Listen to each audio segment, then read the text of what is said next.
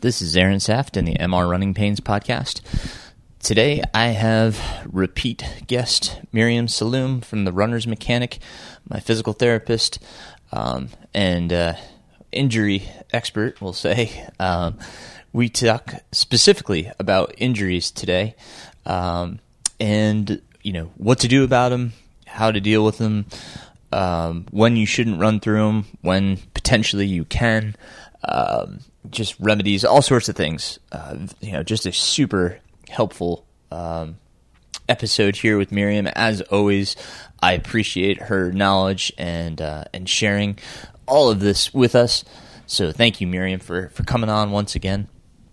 Um, I will catch up with you guys after my talk with Miriam and go over everything that's going on around here. So I'll look forward to that. And thank you again, Miriam, for this episode. All right. I am here with my favorite physical therapist, Miriam Salloum. Miriam, how are you? I'm good, Aaron. Thanks again for having me. Oh, it's always a pleasure. You know, um, I will say that um, your episodes are probably everybody's favorite episode. Um, they take away so much from everything you bring to this. So I sincerely appreciate you and, and you coming on here. Uh, I was just talking with somebody the other day, and they're like, "I love your episodes with your phys- physical therapist." I said, "Yeah, well, she's coming on again." so, thank you for being here. I really, really look forward to doing these. I can't thank you enough because they're super fun, and I, I love talking about um, about these subjects for the for people to listen to, so they get some some good information and and uh, you know hopefully can keep running healthy. Absolutely, and you can uh, you can search uh, Miriam's previous episodes. I'll try to put a link to all of them in the show notes because we've done quite an extensive list already of, of episodes. But um, you can search those on uh, my website. You can just type in Miriam's first name, which will be in the show notes, and find those episodes because um, we have gone over a ton of stuff. Um, and today we're going to talk about injuries, but um, prior to getting into all that, Miriam, just you know, for those that may be listening for the first time, as you having you as a guest, just kind of go over who you are, what you do, um, your background, uh, running experience, all that kind of good stuff. Sure. Uh, my name is Miriam Salloum. Uh, I own the Runner's Mechanic Physical Therapy Clinic in Asheville, North Carolina. Um, I treat um, orthopedic conditions both with uh, runners and with just the general population, but I have a specialized video analysis and biomechanical analysis for runners, which um, helps them get a little bit further with their, their goals, especially when they're rehabbing. Um, yeah, I think that's that's it. I uh, enjoy trail running myself, and um, I just love the area. So, and I love doing this. I love education. So it's one of my my favorites. and and you've gotten up to 50k yourself. Have you gone further? No, 50k. Yeah, 50K. really. Enjoy, yeah, yeah, and I'm I'm I'm definitely not one of those people that um, I, I, definitely fall into the I'm probably undertrained for all of my 50Ks that I, I throw myself into, but I really enjoy them. Um, but yeah, I really, really enjoy um, 30Ks and 50Ks. Mm-hmm. Nice, nice, perfect. And 50Ks is is quite enough, that's for sure. for me. you got to take the rest, Aaron. You got to do the rest for us. That's I'll take that burden. Uh, well, thank you.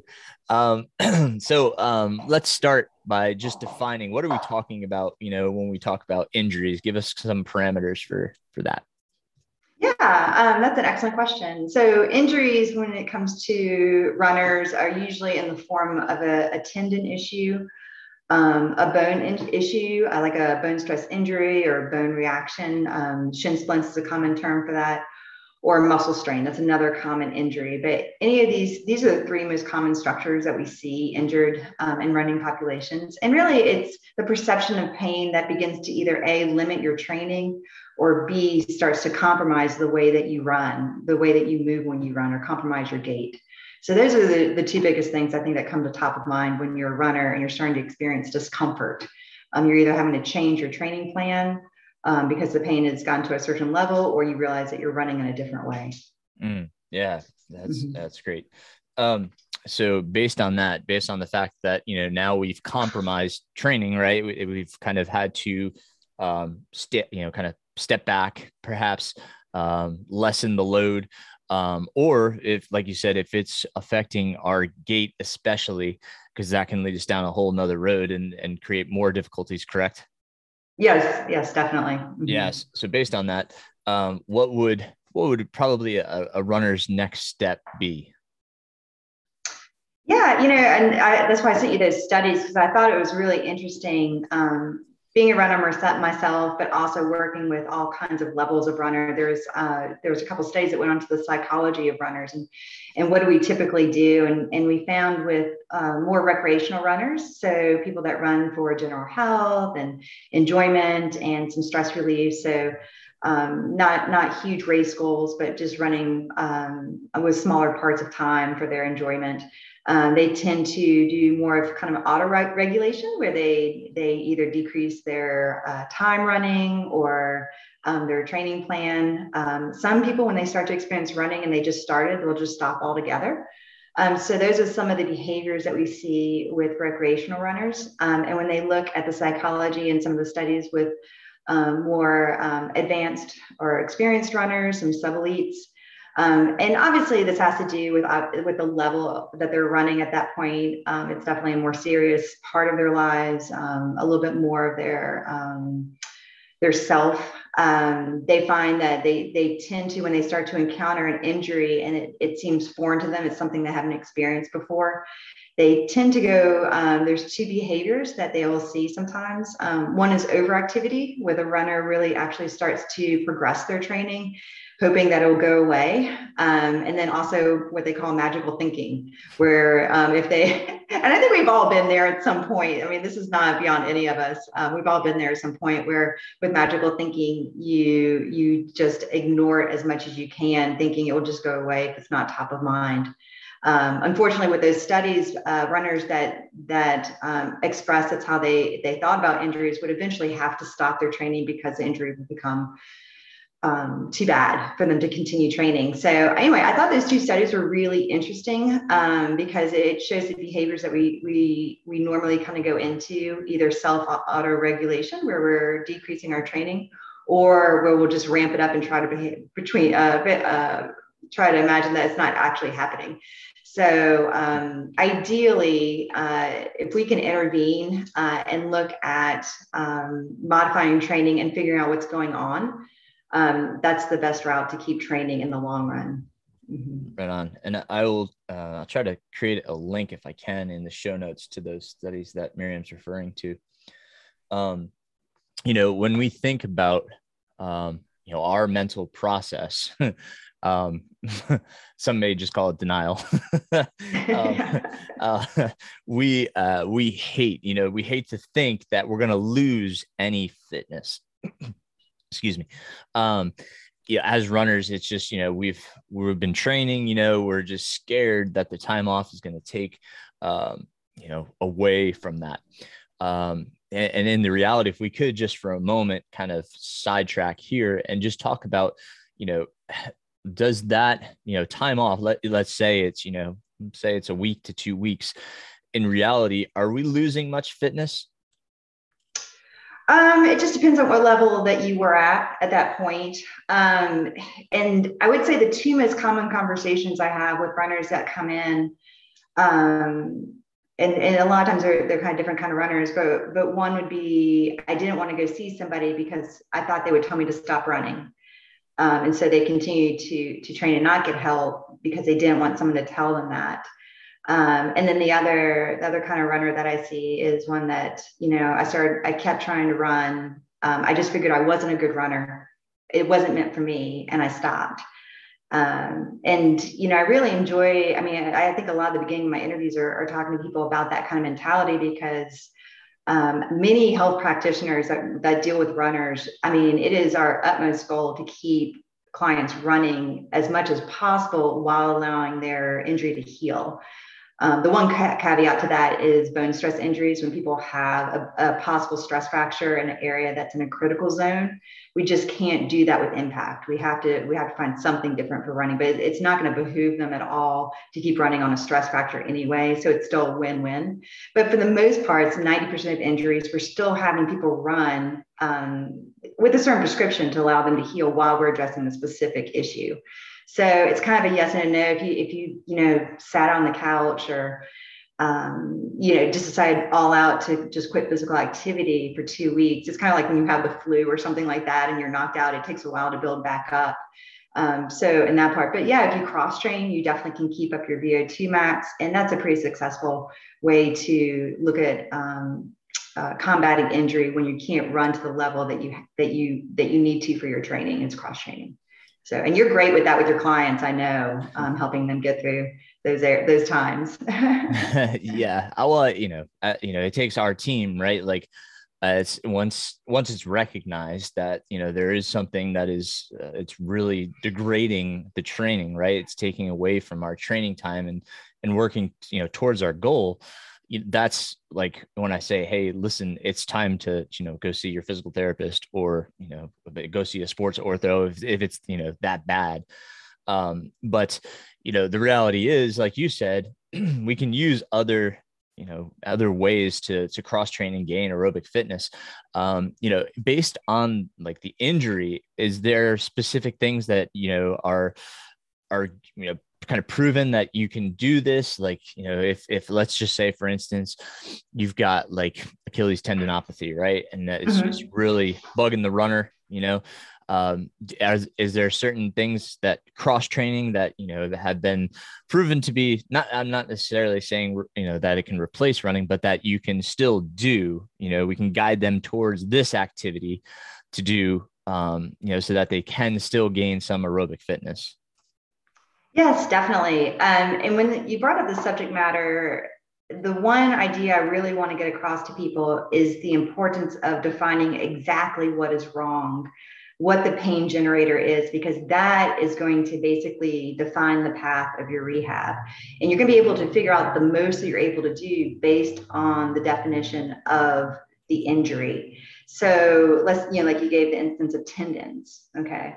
So, a mid portion Achilles tendinopathy or a high hamstring tendinopathy. This gives us a lot of information about how we can cross train somebody because tendons actually don't like rest. Um, so, unloading a tendon completely actually doesn't help at all. It doesn't. It doesn't get better. Um, so a lot of these clients were able to have them keep running with some kind of prescription based on the tendon location and function. Um, so with some tendons, we know that running fast uphill will really aggravate them, but running at a moderate pace on more level ground is, is fine for a certain amount of time. So we kind of write out this running prescription so it can keep people with a tendon issue running um, and then cross training for higher VO2. So maybe they're doing um, more, you know, some some high heart rate cycling or something like that, or power hiking. So we're just kind of mixing it up a bit. Um, but that's based on the exact pathology. So attendants, it, they do like loading. We just have to load them accordingly with the right stressors um, so they can continue to heal. And then also we're doing some strengthening in the background. Um, when it comes to a stress fracture or something, especially a stress, um, a bony stress injury in a, in a location where we know we can still load it, but we don't want to overload it because we could bump into a stress fracture. We are either looking at um, a lower level of running or uh, activities that don't involve impact. So that's where you know cycling, elliptical, swimming, deep water jogging all come into a really great place. We also want to do um, squats, but we don't want to do burpees. We don't want to do jump rope at some point. You know, so it just really depends on the actual etiology of the injury. Um, and we want to know that's that is probably the most important thing for somebody to to know when they have an injury is just to go to whatever practitioner they're comfortable with and to find exactly what it is, and that way they can get better faster yeah no that's i think that's key that you know just to reinforce that that we we understand what it is we're dealing with. So, you know, whoever that is that's going to help diagnose that is, you know, is kind of, you should seek that avenue, right? And you may see your PT first, and your PT may say, hey, listen, you know, I'm, I'm 85% sure this is what it is, but to have the the true identity of what, you know, what are we dealing with? That's going to give us the best you know solution so that we can come up with a comprehensive plan to to get you back in action. Because um, as you said sometimes you know um, when we deal with some of these injuries um, just taking time off doesn't help that injury. You know it may feel better but you know you've not strengthened it or you know or used it to the capacity that you should. So when you get back to running you may just you know kind of trigger it again. Um, so I, I, I I love the fact that you just you stress that sometimes you have to engage it, you know, and and deal with it. But it's you know it's it's finding out what it is, and then with your medical team, you know, your physical therapist, your physician, coming up with that action plan to say, okay, this is how we get you back to your your normal training load. So perfect, thank you.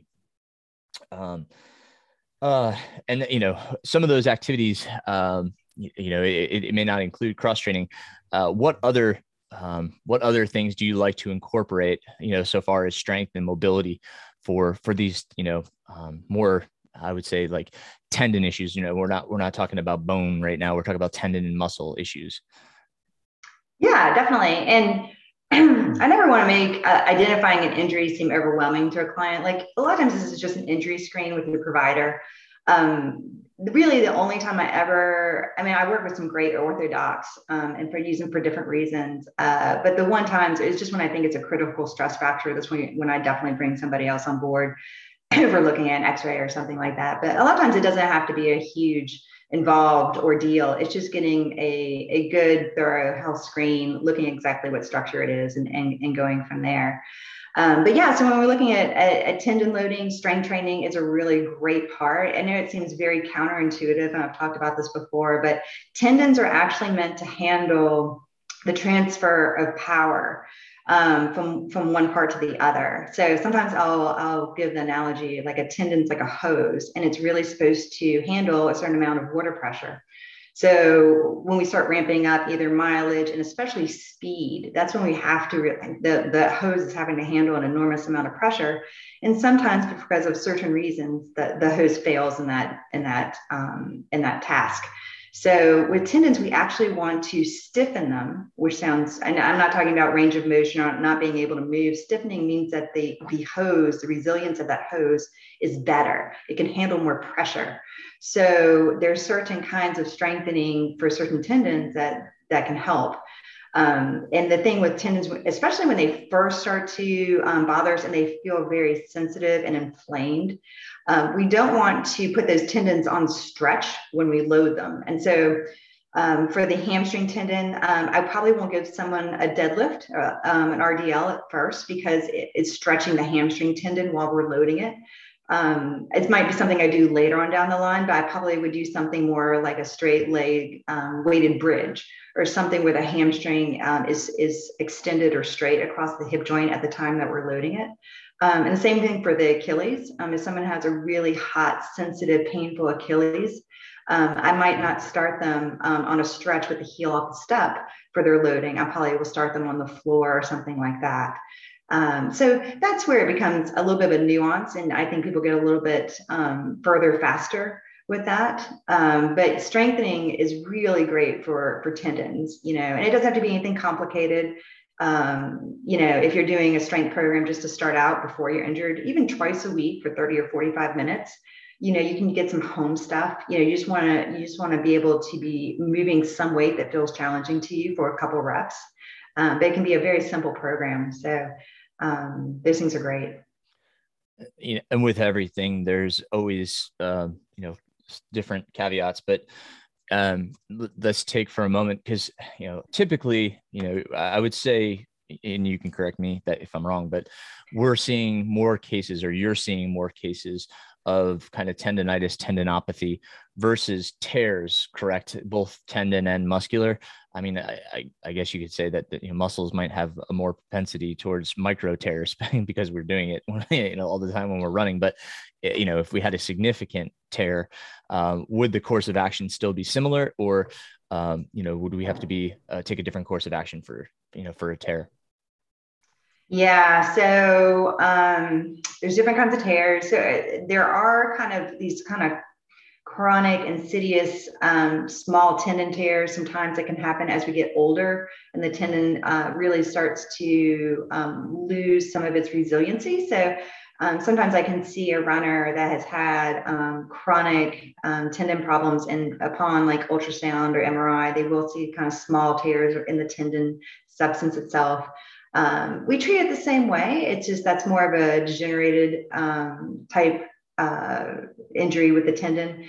In younger populations, um, uh, we'll either see a strain within the muscle, um, which those are those experienced more as like a sharp pain that will kind of stop you in your tracks. So like um, a calf strain. Um, I think a lot of people have experienced those where they're just extremely painful, stops you in your tracks, and for a couple weeks you you just have to kind of baby it and do what you can while the while the muscle um, repairs itself.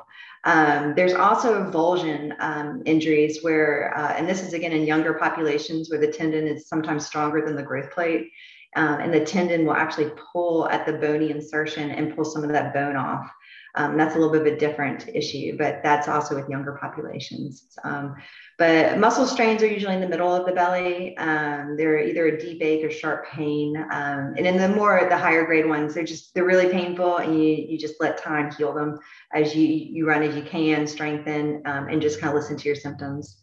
But those are usually you know anywhere from four to eight weeks. Um, so those are kind of the the typical muscle strains that we see.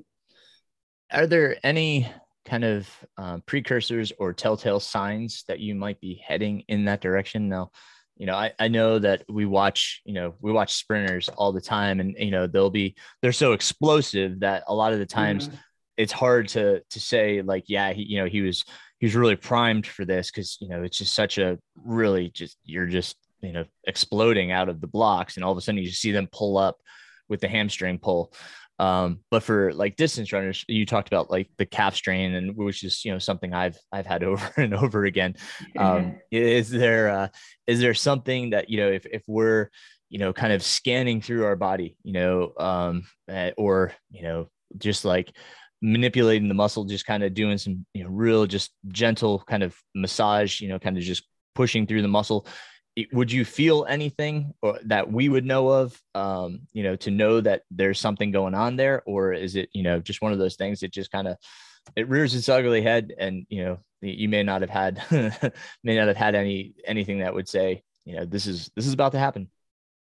Yeah um palpating an injury. Uh yeah i wouldn't say there's there's any evidence that we can actually palpate something before it becomes a problem um, I do like, and that's another reason I like some strain training, especially when you're when you're doing some single limb stuff. Um, uh, I like single leg heel raises um, for strengthening the calves um, and some single leg planks.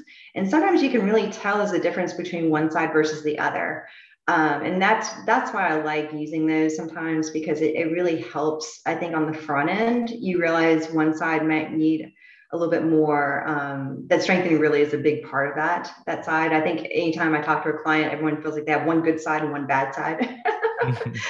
Um, so uh, and that's not always the case but i think i think keeping up with your strength training and and challenging your system right to left um, on my youtube i have a series of these bunkie tests which um, are just basically single leg planks um, in different positions. And that's a it's a really easy way um, to look at your endurance um, right to left with certain planes. Um, so it's basically a single leg plank either when you're on your back, on your side. Um, for the adductors, um, it's a it's a really easy way to, to kind of look. You know, are you having some asymmetry side to side? And the calf one is a real a really big one. so when you're looking at your calf raises side to side, I think that's super important. Um, so sometimes I think strength training is a nice way to even keep keep a, a checklist of, of, you know your your systems, you know how how things are going internally. Right. Yeah. Mm-hmm. Uh, and, and, you know it could be something further up the kinetic chain, right? That you know you've got some kind of um, immobilization or or weakness, like you're saying, um, that could be you know just causing something to be slightly off in your gait, and that you know that little little bit of a misstep, if you will, because of that weakness up higher may cause, you know, something to be injured down lower. Um, yeah, and that's really true for endurance athletes, where you're looking more at repetition um, and cumulative loads and things like that. Um, so, I mean, I think a lot of times I'll talk to people where, you know, they'll have like a deep ache in their hip for several months before they have, you know, a, a, strain or a glute med or something like that. Same thing with calves and hamstrings. You know, um, speed work usually gets those teases those out pretty quickly, calf and hamstrings. Um, but yeah, you're exactly right. It's just a repetitive motion of endurance running. Um, you know, we we would be remiss to not talk about um, you know, Dr. Google. um, um, I, you know, I, I get so many times an athlete asks, you know, like, well, you know, I looked online or I posted online and this is what I got. Um, can you talk a little bit about the dangers of doing that, please? Yeah, and you know, I don't ever see anything wrong. I mean, there's a lot of great information out there. Um, I do like when people ask their peers uh, about some helpful recommendations and kind of sifting that out. Um, because I, I, do think runners, you know, I, I, always think of things as, as kind of like a, a, large research design study. And when you're looking at populations, I mean, you really I mean, you're you're looking at um, advice from people or a group of people that have kind of tried everything, you know. So sometimes I do think that kind of recommendation from peers, especially ones that you know and trust, um, are super helpful. Um, and then it's it's not a problem if you want to Google things. A problem is when you start getting this huge bolus of information and you don't know how to sift it out or what applies to you, or um, you know that kind of thing. I was talking more specifically for self-diagnosis. right, exactly, exactly. Because someone could have heel pain, um, and I, have had, I've actually had this happen uh, where they have heel pain, um, and they think, you know, okay, I have Achilles tendinopathy, and they're doing all this stuff, and they can't figure it out, and they come in, and it's actually more of a calcaneal stress fracture um, which is not, which is definitely, a, I think, a little bit obviously less common than an Achilles tendinopathy. So you wouldn't necessarily have that pop up on Google first. Um, so, um, yeah, so there's just a lot of information out there. I would say if something, if you're if, if you're trying things and things aren't getting better, um, definitely just just seek some help. Um, it's super easy. Um, because you don't like in that case, you know, you start treating a, a calcaneal stress fracture like an Achilles tendinopathy, um, and keep it the same level of um, activity and it doesn't it doesn't work out well. So. Right on. Mm-hmm. thank you. Um you know if in or if we talk about injury here where you know you've you've gone in you've uh you've got it diagnosed you've got a course of action um you know is there a follow-up process that you know folks should follow Oh yeah. So again, I'm, I'm gonna I'm probably keep circling back to that statement of knowing exactly what it is because if you know that there really is um, I mean it's different for everybody, but there really is a, a, a progression for those those issues that that can be pretty um, easy and, and maintained. So um, so say again for our example of a tendon, we diagnose it as a mid portion tendon issue. Um, and we've kind of gone through phase one where the tendon's feeling pretty good. You're able to do some loading, a modified running program. Um, there's a, a, pain score that's that's used with most most practitioners practitioners that you that deal with tendon issues um, uses this pain score. It's by um, I'm probably going to say it incorrectly. Thomee T H O M E E. Um, that basically said from zero to two, that's a, that's a safe zone. We kind of give that a green light. From two to four, two to five, that's kind of our yellow light. That's where we want to kind of heed some caution. And then five to 10 is our red light. So when we start with the running program and advancing that running program, uh, we want to stay within that green or yellow, and we want to make sure that the pain levels are coming down by the next day. And also, when we start the loading program, it's the same thing. We want those pain levels. It's okay if they get into the yellow, um, after you do say your, your heel raises, maybe your pain goes up to a four out of 10. We want that back down the next morning to baseline of, of between zero and two. Um, so we kind of use that green light, yellow light, red light when we're progressing the running program, the, the lifting program, um, that kind of thing. And so again, if we know exactly what structure it is, super helpful. Um, with bone injuries recovering from a stress fracture, it's a little bit different. Um, we just want to keep listening to those symptoms, but a lot of times the loading will be um, maybe in the beginning, especially when they're coming from a, they, they were taken off of running, maybe went to deep water jogging for a while. And then we go into a series of squats a couple times a day, um, walking during work all day. Then we progress to um, a small walk run program. So, so yeah, there's, there's a progression for everything and it can be pretty easy to communicate how it's going and progressing, but um, you just want to know exactly what it is. And, you know, one of the, the the barriers that I've encountered um, a number of times um, is that the the athlete will say, "I can't afford, you know, an appointment um, for for physical therapy or for a doctor's visit for for this," you know. Um, is there is there an, an accessible way? Um, do you know of any um, any resources that people can um, use in order to help them, you know, financially, you know, get through an you know an appointment or make an appointment? Let's see. So restate that question again because I try. I, think I kind of got lost. I think was trying to think of how they could figure out a rehab schedule. Yeah, sure. Um, if a, if a person just they you know they simply feel that they don't have the financial means to um, you know for uh, an in-person appointment, are there other avenues they can take that might be cheaper, or do you know of any resources that could help them so that they can pay for you know an appointment? Um, especially if you know if insurance isn't going to cover it and all that? Hmm. you know i as as far as something like that i mean diagnosis is really the the biggest thing. There's a lot of um there's a lot of walk-in clinics. Um, again i don't know what their cash you know if someone doesn't have insurance like what their you know sometimes they'll offer it, someone wants to pay cash for that, that's fine. But um, there's a lot of walk-in clinics here in Asheville that people can just stop in and, and get a screening for. Um, but I don't know of any resources um, otherwise. Yeah. yeah. I figured I'd just ask. Um, yeah. And, uh, you know, in since COVID has hit, excuse me, I have noticed that we've had more and more um, accessibility towards medical professionals virtually um you know can you talk about that? You know um how does that you know it, it, both in the diagnosis and the uh let's say the remediation process um how does that how does that work or not work?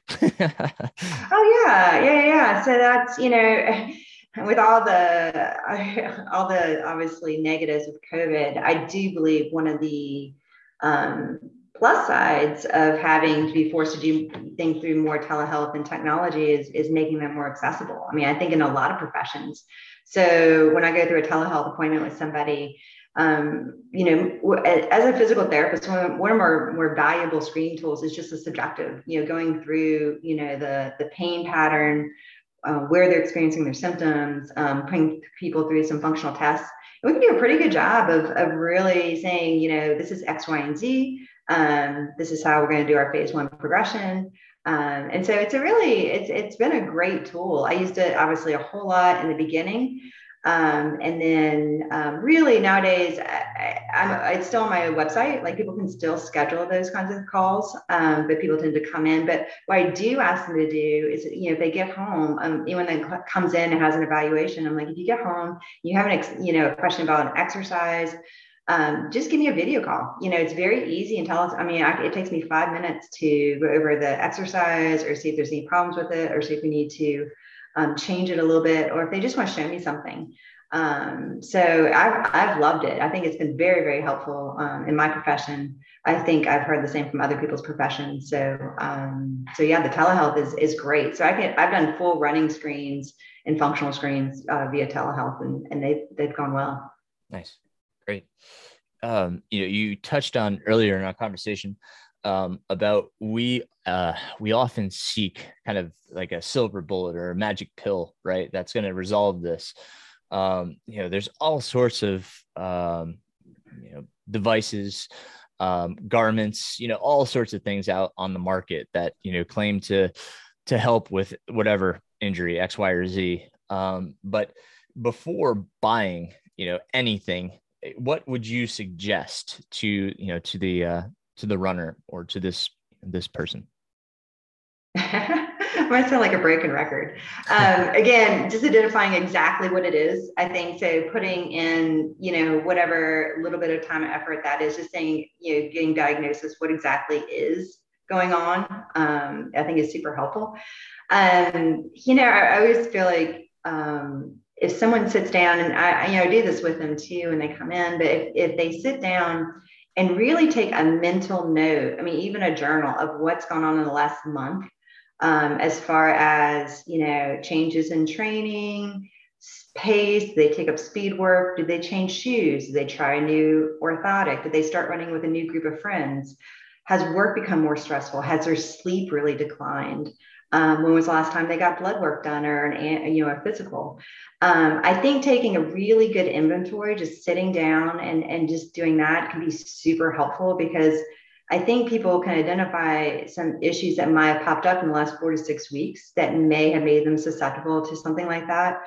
Um, and so the big ones that I usually see that um, when we're talking about magic pills, so sometimes like they've changed shoes um, and they didn't realize that they really um, they can go back to their their local shoe store and, and, talk about this, but they don't realize that sometimes that they've made a huge switch um, in the kind of shoe that they've gone to, or maybe certain things about them that made it, it wasn't that their system wasn't prepared for that shoe or you know taking out their inserts or putting their inserts back in or something like that or realizing they were running much more than they thought they were um, especially i mean that was a big thing in covid um, people were ramping up their mileage like crazy i don't think they really realized it they just had more time um, i think also you um, I'll talk to people that haven't had a, a physical in quite a while. Um, and sometimes just looking at vitamin D and iron levels is super important.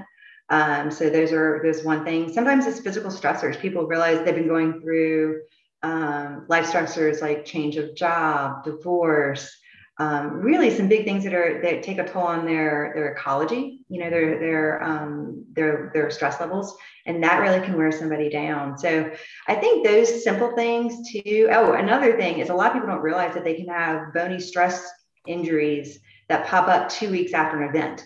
Um, so I will see some people um, that come in with a, a, bony stress injury, and their downhill race was two two weeks ago, and they're like, "Well, it wasn't that. I felt fine." Um, but a lot of times, those things can pop up two weeks after the event. So, um, you know, those are always things to kind of, I think taking a mental record or a journal about what's been going on can be super helpful. Mm-hmm. Great, great. Um, so, uh, we're going to talk about a dirty word here. Starts with an S. um, surgery. um, so, um, you know, let's say you visit a physician and, and they feel that your injury requires surgery um, that's a you know it's a big undertaking for the body and for you know for the runner. Um, do you often suggest they just go with that assessment, or should they seek a second opinion? I know again, you know this is going to depend on the injury, the severity of the injury, um, but um, you know how can this person know that that's the right course of action? Yeah, I think that's a great question. Um, and it, it's kind of a two part, but I, I think you'd also mentioned is it, you know, should you get a second opinion? Um, I think where you're looking at something that's that's big for you like that, I think getting second opinions are great. Um, I think getting third opinions are great. I think looking at regionally some different um, some different practices and see how they go about it um, are nice. And I don't think it's a bad idea to to look online and kind of see what's out there. Um, but I think being super informed is is a great um, and finding also, I think it's important that you find somebody if you're going to look at a surgical option that you're very comfortable with, um, someone that not only you know checks the boxes of being an expert in their field, they do that surgery in and out all day, every day, um, but also there's somebody that you know you trust um, or you get a good feeling about because i think that's really important um, especially for for athletes when they have a surgery is is feeling like they they trust their practitioner. Um, so yeah and it's also um, you know I, I think a lot of people stave off even investigating things like that and go through a lot of pain that they they ne- not necessarily have to because sometimes when you go you know seek the advice of an orthopedist about a surgery there are some in between options too that they'll offer you also.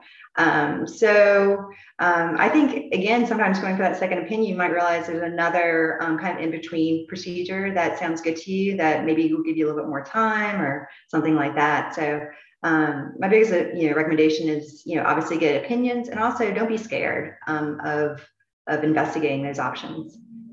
Cool. Thanks. Mm-hmm. um so you know we also touched you know you also touched a little bit on returning you know to your training regimen and you know some some ideas. Perhaps it's a walk run program. You know like we want to return safely right and build back into your training. We don't want to just jump back into it. But you know with that said how do we know it is safe to start that build back? You know is uh um is there something that we're looking for you know or trying to feel um, it, you know that that kind of gives us that get that green light to begin that that build back process?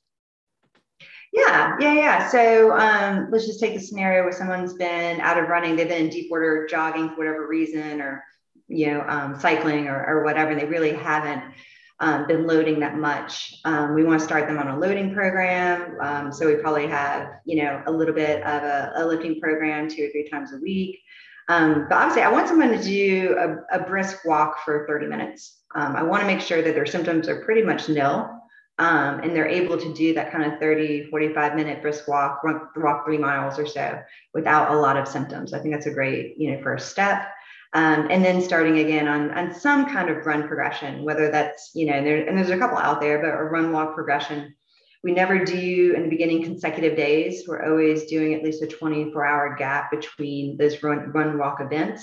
And again, you know, just kind of writing down again that zero to 10 pain scale, zero to two is green light. It's okay if we get in the yellow light during the during the activity. You know, the pain goes up to between a two and a or a four and a five, as long as it's going back down by the next day. Um, if it starts, you know, you're getting into the five, six, sevens or a little bit of limping, it's too much. Um, we have to bring it back down. So um, I think again, the, the biggest thing is that you can do some some good brisk walks, 30 to 45 minutes, no pain. Um, you're able to tolerate, you know, a little bit of lifting, um, you know, squats, lunges, things like that, um, and then you know, onto the run walk. Right yeah. And you know, you talked about the the 24 gap, 24 hour gap uh, between runs. Mm-hmm. Um, in between, if they want to cross train with something that has been successful or that has been recommended, is, is that okay? Or are we looking for a complete rest on the days in between? Yeah, we're usually looking at another type of loading, maybe on the days or in between, but we want to do everything very progressively. So I always tell people, I laugh because I give analogies for things I really don't know much about. Like I don't know, I barely know how to cook, you know, but I'll always give this rest, this thing about think about like a recipe where um, if you're a runner and you know you're like, well, I have my run walk here, but then I have uh, I'm gonna walk my dog again later in the afternoon, and then I'm gonna do my HIIT class. Um, you know, it doesn't mean that all these things aren't right or wrong, but you want to add them in um, slowly, you know, like an ingredient to a recipe and see how you respond to that. You know, so if you want to go back to your HIIT class once a week, you know, just do that that week. That's going to be the only new thing that week is going to your HIIT class um, and seeing how your body responds to that versus again going to a HIIT class and then you know taking up your job as a dog walker again or whatever that may be um, so it's it's just I always tell people to treat treat their rehab almost like a scientific experiment. We you know we don't want to add too many variables all at once. We want to see how we respond to those. So, and you know, injuries are they're bound to happen. I mean, there you know there are very few runners that can say that they've never had you know an injury. Um, but that said, is there things that you know we can do ancillary things that we can do outside of running that can help you know stave off injury or you know keep us um, you know more on the straight and narrow where you know even if we do get injured it may not be uh, uh, severe because we had done x y or z you know prior and and you know allowed ourselves to to be a little bit stronger a little bit more mobile. Are there things that you can think of yeah uh, definitely um so again, I think having a simple lifting program two or three times a week is a is a really there's a there's a few studies that support that that, that gives us some resiliency. Um, we're we're keeping some stiffness in our tendons, some strength in our muscles outside of the running um, activity itself. Um, I do think some activity, and it can be anything. I mean, I, I, think that's why sometimes people gravitate towards yoga or Pilates or meditation, but something that keeps us mentally pliable. Um, I think if we especially as runners, I think a lot of us run. I mean, I'm include myself in this one. Um, running, running really helps relieve a lot of stress, and it really helps also for a lot of mental health. Um, and a lot of times, if we don't have some other outlet to mentally kind of decompress, if we have an injury, it really it really is a struggle to to handle that um, and to rehab appropriately because we don't have another mental outlet to kind of decompress with. So something that helps you become mentally pliable, whether that's painting or um, you know again a yoga class or something that you really can enjoy and mentally kind of decompress with because I think that helps with that mentality of being okay with changing things for a little bit while you get better. Um, again, I think keeping up with your physicals, making sure that you know you're eating well, you're sleeping well, um, you're hydrating on a normal basis.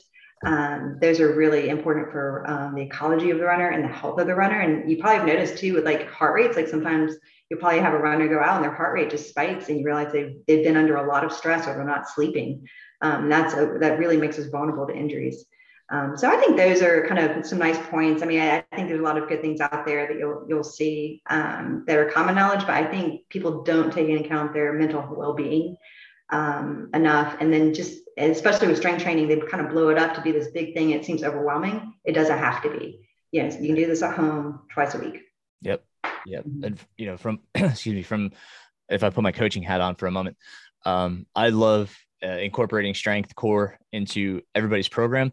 Um, and as Miriam said, it doesn't have to be complex. It should not detract from your training. In other words, it should not create too much fatigue in that you have to recover from the strength session. You know, you may be a little bit sore at the beginning of the program because you're doing a new movement, you know. So um, if you get too sore, you know, perhaps you're doing too much, too much weight, too much, you know, too many reps. Um, so be cautious of that. Seek advice there as well. Um, and remember that you know there's certain phases where your concentration is going to be more on your running volume. So um, you know make sure you're focusing on the right thing and the right part of your training. Um, the other thing I'll add too, as Miriam said, resting heart rate is a really good indicator of your fatigue level and how you are recovering. Um, if you come off of event, you know, really take note of your resting heart rate you should you know before you start building your your volume back you should see your resting heart rate return to normal.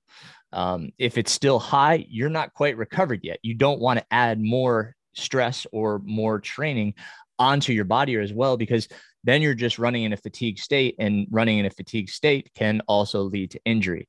So be real cognizant of your resting heart rate. I like to have my athletes recorded every day just so i can make sure that they're recovering especially after hard workouts and long runs and races.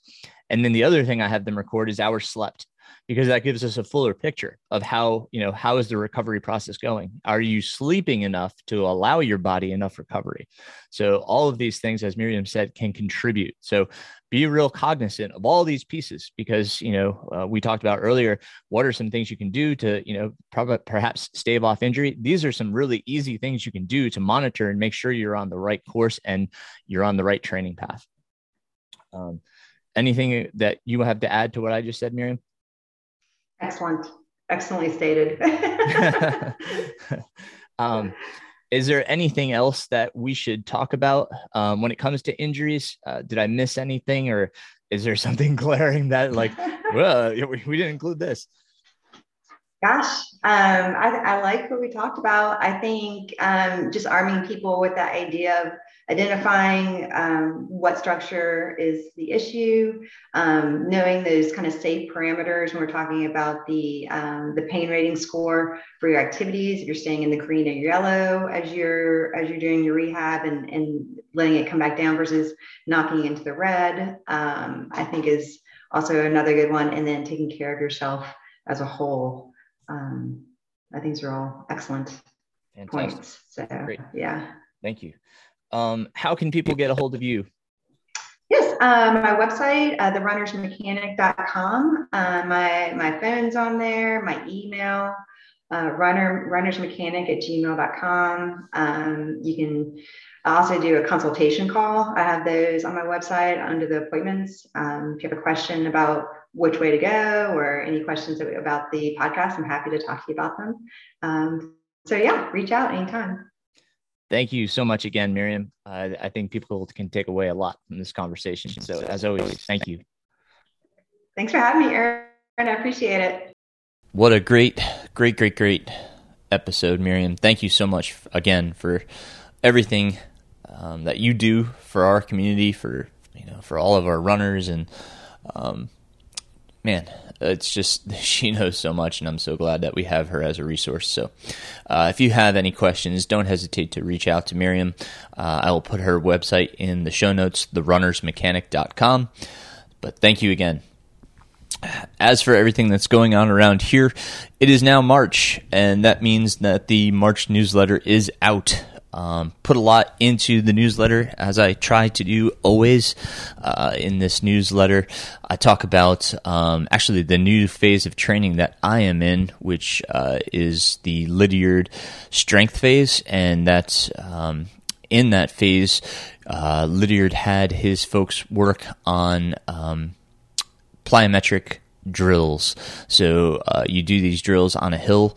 Um, you know, uh, I'm, I, am i am recording this, and yesterday I just did um, basically one drill, uh, just because I did a big run on Sunday uh, in the Smokies, and my legs were still a little bit tired, and my quads were a little bit sore. So, um, but um, the uh, I just did a slow jog, high knees, uh, just repeated on a 200 meter hill nine times. Uh, could feel you know the difference by the end of the workout. I was uh, definitely more limber. I felt a lot looser. Um, legs were moving better. I had better you know cognizant awareness of where my body was, where my pelvis was, where my back was. Uh, you know, it just really um, kind of dials in. It, it, also shows you if there's anything going on. If you have any type of weaknesses, uh, those come out. You know, and and you're they're very. Um, uh, you're able to acknowledge that yes, I need to work on X, Y, or Z. So, um, but I have that in there. Um, you know, basically, uh, I, I, wrote you know a few different articles that are in this this newsletter, um, and uh, um, like I said, try to put a lot of time and effort into uh, into these. So, uh, it's a free publication, so you can subscribe on my website, mrrunningpains.com. So you can head over there, see everything. I talk about um, pacing for a hundred mile race. Uh, I just really tried to um, put stuff in there that's going to be useful to folks. You know, um, a lot of times newsletters, uh, you know, they they they you know they they put some stuff out there, but um, you know, I, I want to make this extremely useful. So check it out um, as I said, it, uh, all of my old newsletters are archived on my website under the Connect with Me page, uh, as well as all my old podcast episodes. They're all on there, so you can check everything out on my website. And again, you can subscribe also on my website. So that's going on. Um, Hellbender, um, lots of stuff going on. We've got a new episode uh, for the podcast coming out this Saturday uh, with Corey Alexander. Uh, Corey uh, had a DNF in 2019, and we talk about his story and, and why he's coming back, um, and you know what what his mindset is and uh, purpose behind coming back and all. So, um, really great conversation with Corey. I look forward to uh, to sharing that that episode with you guys. Um, do have some big Hellbender news. Um, I am not going to release that here on this episode, but um, that is forthcoming. I am super excited to uh, to announce that. Um, and uh, you know, this is not the platform for it, so I will uh, I'll do that through the the correct avenues. But uh, just a little teaser some really cool news for Hellbender. Um, could still use some volunteers for Hellbender, so um, if you are available the weekend of May 6th and 7th, um, I hope you would consider coming out and helping us put on this um, you know really awesome community event and be a part of it. So please consider that, or if you know somebody that uh, you can you know volunteer with, uh, even better. You can sign up on Ultra Sign Up on the Hellbender uh, page. You'll see the volunteer button there, and the um, positions that are available uh, with day and time and all that stuff are on there. Um, I've already started emailing the volunteers, uh, the volunteer manual, and we're going to have some Zoom meetings. So lots of stuff happening with Hellbender. Obviously, it's getting close. So very excited for that. Um, everything else going on. Yeah, like I said, I just came off a pretty good run um, in the Smokies. Um, ran up Mount Sterling and um, uh, Camere, uh, I'm not sure how you say the other mountain, but uh, I, I, did bag both of their summits. Um, it's about a 23 mile run uh, and about s- just over 7,000 feet of gain. Um, so it was a beautiful run. You can see it on Strava. Uh, did it on Sunday. Uh, really good. I, you know, gave me really good confidence going into Scar, which um, is uh, March 13th for me. So that's coming up super fast. So I'm excited for my first brute, um, you know, brute challenge run. Um, Scar, and uh, you know, uh, basically my run finished basically where the Scar route finishes for me, uh, near Davenport Gap on the uh, on the Appalachian Trail. So, um, really, really excited. That's coming up quick. Kind of getting my stuff together, getting my gear together, um, and uh, you know, just trying to make sure legs feel good and, and they're ready to go. Um, so, all good there. Um, uh, coaching, uh, coaching, you know, as I put in my newsletter, uh, extremely busy right now. Um, unfortunately, I cannot take clients at this time. Um, I, I, will after Hellbender. I will certainly be picking back up. I believe I'll start to have some spaces available after Hellbender, um, and uh, you know, so uh, you you can certainly reach out to me now, but just know I probably can't onboard anybody till after Hellbender takes place. Uh, I really need to focus on the athletes I have right now, and as well as Hellbender.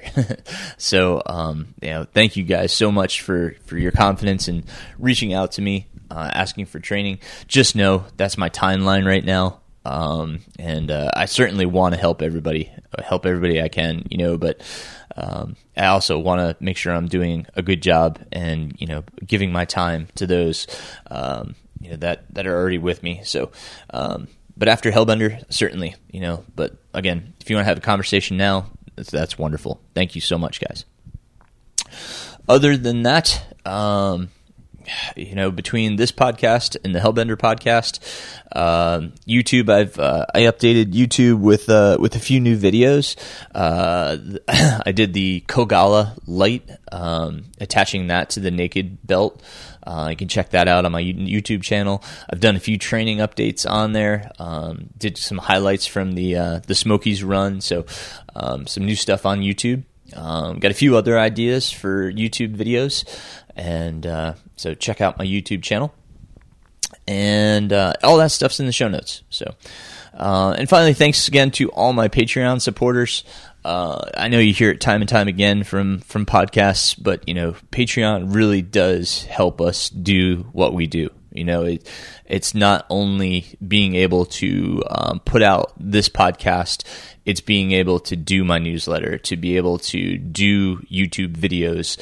Um, you know, all of these things cost money. Uh, so I, I, appreciate all the support, you know, that people show to help me keep doing all of these resources because uh, you know I'm really just trying to give back and and help folks.